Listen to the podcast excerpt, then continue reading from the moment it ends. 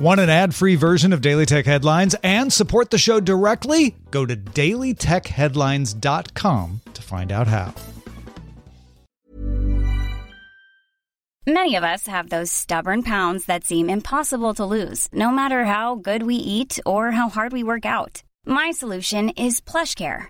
PlushCare is a leading telehealth provider with doctors who are there for you day and night to partner with you in your weight loss journey. They can prescribe FDA-approved weight loss medications like Wegovy and Zepbound for those who qualify. Plus, they accept most insurance plans. To get started, visit plushcare.com slash weight loss. That's plushcare.com slash weight loss. I'm Sandra, and I'm just the professional your small business was looking for. But you didn't hire me because you didn't use LinkedIn jobs. LinkedIn has professionals you can't find anywhere else, including those who aren't actively looking for a new job, but might be open to the perfect role, like me.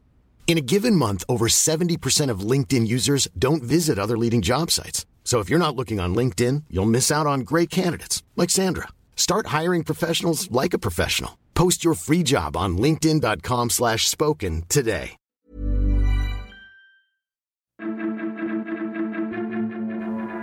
These are the Daily Tech headlines for February 1st, 2019. I'm Rich Stroffolino. SS7, a telecom protocol that coordinates texts and calls around the world, is exploitable. SS7 has the ability to track phones across the world, and those who want to intercept text messages and phone calls without hacking the phone itself can technically do so. Motherboard reports this capability is much more widely available to cybercriminal groups that use it to empty bank accounts, for example. SS7 attacks against banks are on the rise, according to the report, and now the National Cybersecurity Centre, the defensive arm of the UK's Signals Intelligence Agency, GCHQ, confirmed that SS7 is being used to intercept codes used for banking. Metro Bank also confirmed it has faced an SS7 attack, and in a statement said it supported a law enforcement investigation into the attacks across the industry. Apple temporarily revoked Google's enterprise certificate for the App Store, preventing the use of iOS apps for internal testing by the company. This was spurred by a TechCrunch report that Google was violating Apple's rules for these certificates by distributing the Screenwise Meter app outside of Apple's App Store. Facebook faced a similar temporary loss of its enterprise certificate from Apple after TechCrunch reported on the Facebook Research VPN app that violated its terms of service as well.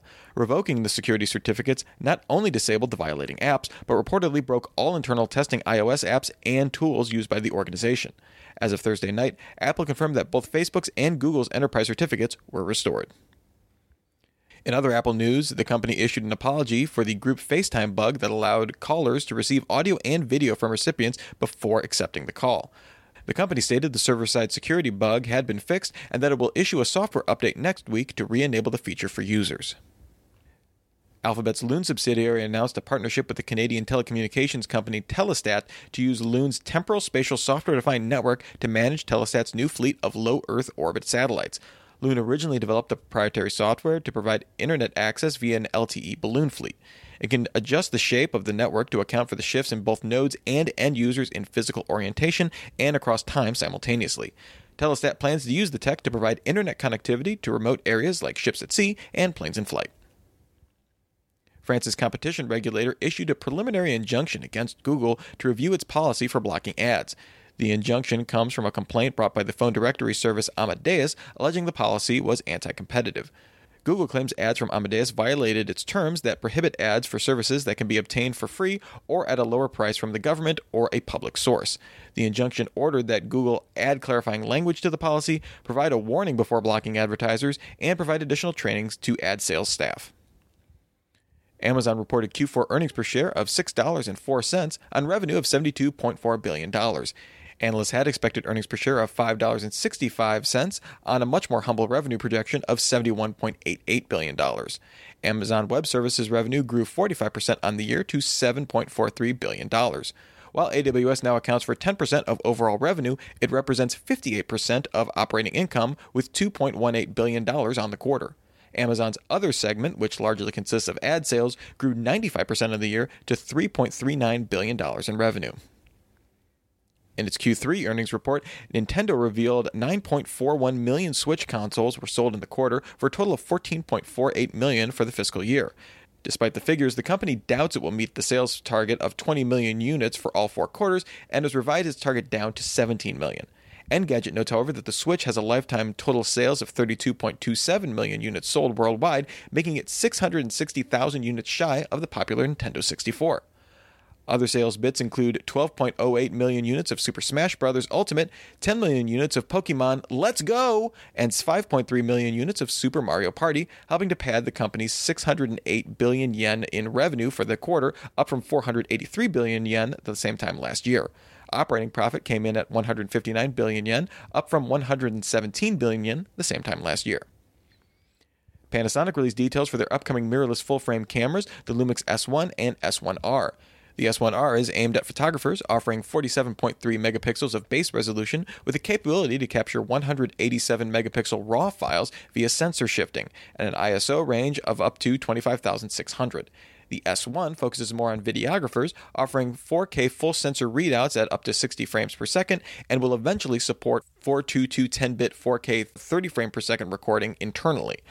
Both cameras have in body stabilization, SD and XQD card slots, illuminated rear buttons, and a 5.76 million dot OLED viewfinder with a changeable refresh rate. The S1 will retail for $2,499, with the S1R starting at $3,699. That's for the body only, and are expected to launch in March. For more discussion of the tech news of the day, remember to subscribe to Daily Tech News Show at dailytechnewsshow.com. Thanks for listening. We'll talk to you next time. And from all of us here at Daily Tech Headlines, remember, have a super sparkly day.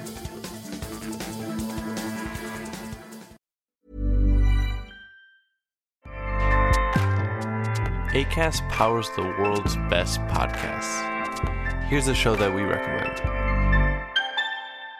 The Real Housewives is a guilty pleasure for most, but if you're looking to not feel guilty about that pleasure, tune in to Everything Iconic with me, Danny Pellegrino, where I break down all the messy moments and behind the scenes antics of Bravo's popular franchise. And on Everything Iconic, I also interview celebrity guests like Kelly Ripa, Keke Palmer, Drew Barrymore, Cameron Diaz, and more about their guilty pleasures, their past work, and so much more. So if you're pop culture obsessed and find yourself watching way too much reality TV like me, tune in to Everything Iconic with Danny Pellegrino wherever you listen to podcasts. ACAST helps creators launch, grow, and monetize their podcasts everywhere. ACAST.com.